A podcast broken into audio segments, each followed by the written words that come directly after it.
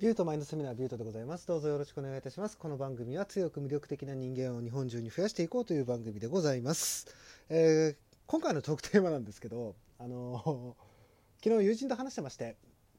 その友人から、あのーね、リスナーさん、まあ僕の配信聞いてくれてるんで、その友人も。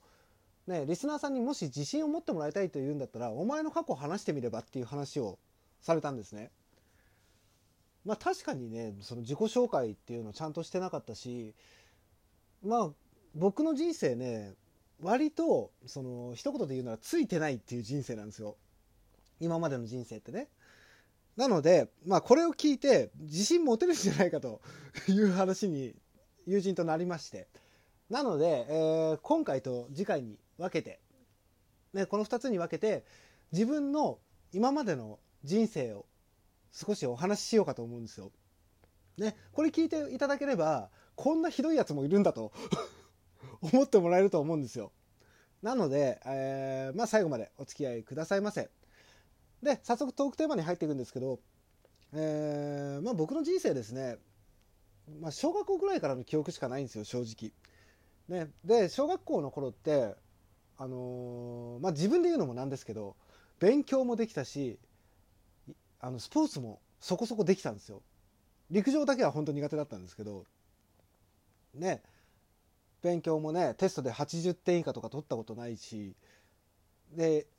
スポーツもね野球とかやってたんですけど野球でも、えーエースピッチャーで3番打者っていうこのいわゆるモテ属性は持ってたんですよ。だけど見た目がねその当時ね僕90キロぐらいあったんですよ。90キロぐらいあって身長150センチっていうのねこのねか何とも言えないちびデブ感っていうのにまあ苛まれていたわけですよ。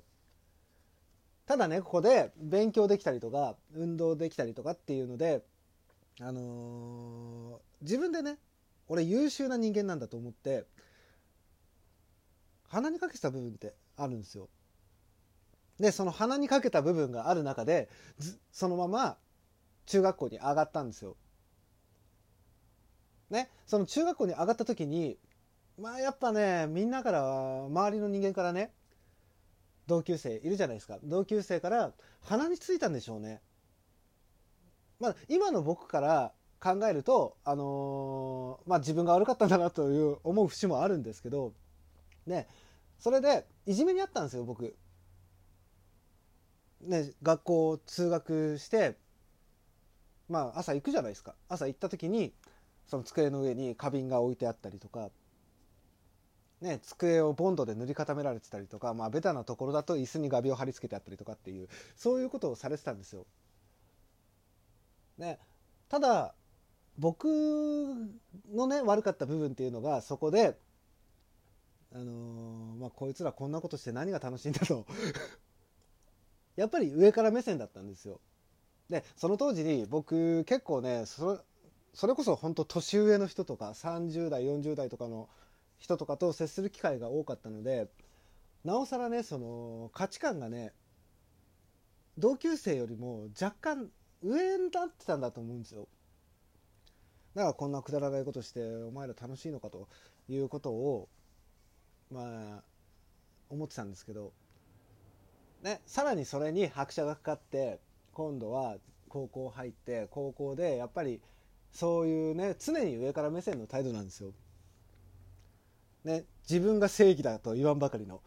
ね、そんな態度してたら友達なんかできるわけもないんですよ。で高校時代の友達今でもそうなんですけど高校時代の友達がたった一人だけなんですよ。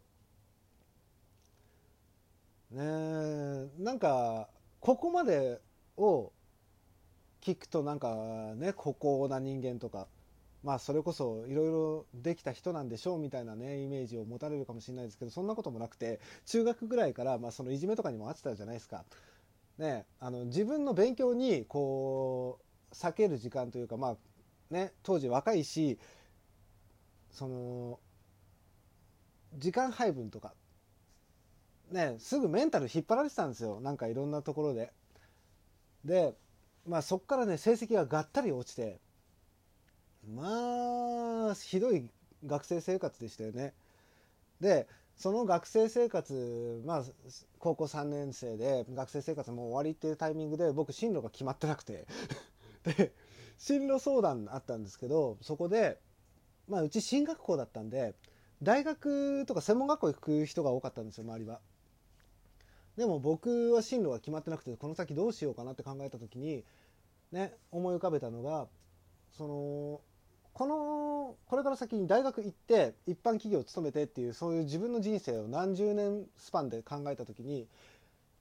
このまま行って30代こういうサラリーマンでこう40代こういうサラリーマンでっていろいろ考えた時にあこれ俺つまんねえ人生を送るなということを思ったんですよ。で自分に何かこうできることないかなって考えて、えー、その当時ね僕学校の外でバンド組んでたんですよ。じゃあこのバンドの世界に飛び込んで音楽業界行ってやろうと思ったんですよ。でそこで選んだ道っていうのが専門学校音楽の専門学校に通ったんですけどこれが、えー、まあそれと同並行して同じぐらいの時期に僕ね以前話した結婚式場にアルバイトで入ったんですよ。でその結婚式場にアルバイトで入った時に結婚式場の仕事ってこんな大変なんだっていう体験をしたんですよ。ね、師匠からも毎日毎日毎日怒られて。でまあ人よりも研修期間かかっていざ現場に出ました現場に出て一生懸命やってるけどミス連発してますと、ね、それで師匠に怒られますとそんな生活をずっと繰り返してたんですけどある時にそのお客さんいるじゃないですかお客さんからありがとうって一言言われたことっていうのがすごく嬉しくてそのままずっと続け始めるんですよ仕事を。でいつしか、あのー、俺支配人になってやろうとその結婚式場の。ね、そのための勉強を今度はしだすんですよ。でここがね多分今までうんまあそのね専門学校入った当時までの自分が一番努力した部分なんですよ。ね。でそうやっていろんなことを学んで、ね、どんどん自分も出世していかなきゃいけないとか、ね、支配人目指して頑張るんだっていう意欲が出てきてしまったがために僕音楽の方向を完全に忘れるんですよ。ね、学校なんかほぼほぼ行かなくなって、ね、1年でその音楽の専門学校中退してるんですよ。でそのまま僕はね、一流のサービスマンになろうと思ってもうひたすらで毎日毎日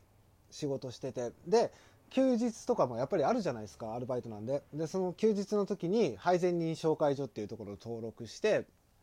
その、えー、配膳人紹介所からいろんなね他の結婚式場とかホテルとかっていうところでサービスを学ばせてもらうっていうことをしてもうとにかくもうひたすら勉強してったんですよ。ね、人をどうやって動かしたらいいかとかっていう努力をしててでそれからね3年ぐらいかな入ってから3年ぐらいして宴会場一つ任せてもらえるようになったんですよ。ね、今考えるとすごいなって思うんですけどだからもう21の時に僕は、ね、宴会場の責任者やり始めたんですよ。でここまで聞くとあその世界でのエリートじゃんお前って思われるかもしれないんですけどそうでもなくてこの3年目で宴会場を受け継いだわけですよ。もう師匠から師匠がちょうどそのタイミングで他のところに行くっていうのが決まってたんで。で受け継いだわけなんですけども言うこと聞いてくれないんですよスタッフが。自分の自分と一緒に動いてるスタッフが言うことを聞いてくれなくて指示がちゃんと通らないんですよ自分の指示が。ね、その時に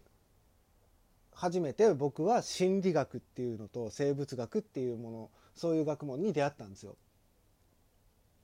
ね、どうしたらこの人たちが言うこと聞いてくれるのかなとか、ね、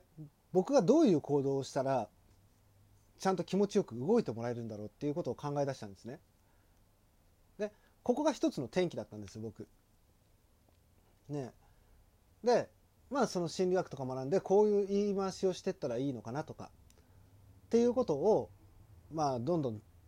やっていってもう次第にねあのみんながちゃんと言うことを聞いて動いてくれるようになってでそれはそれで良かったなと思ってじゃあこれからもう頑張っていい披露宴あげていいパーティー作ってね。やっていこうと、ね、これから自分も支配にならなきゃいけないしと、ね、頑張っているさなかクローン病っていう病気になったんですよ。でこれが25歳の時なんですけどそのクローン病になってもうめちゃめちゃお腹痛くなって音もすごいしあの腸からすごい音するんですよひどくなってくると。だそのね広がらない腸のところに無理やり物が通るじゃないですか。でその時にギルギルギルギルってすごい音がしてでこれ本当に20メートルぐらい離れてても全然音聞こえるぐらいの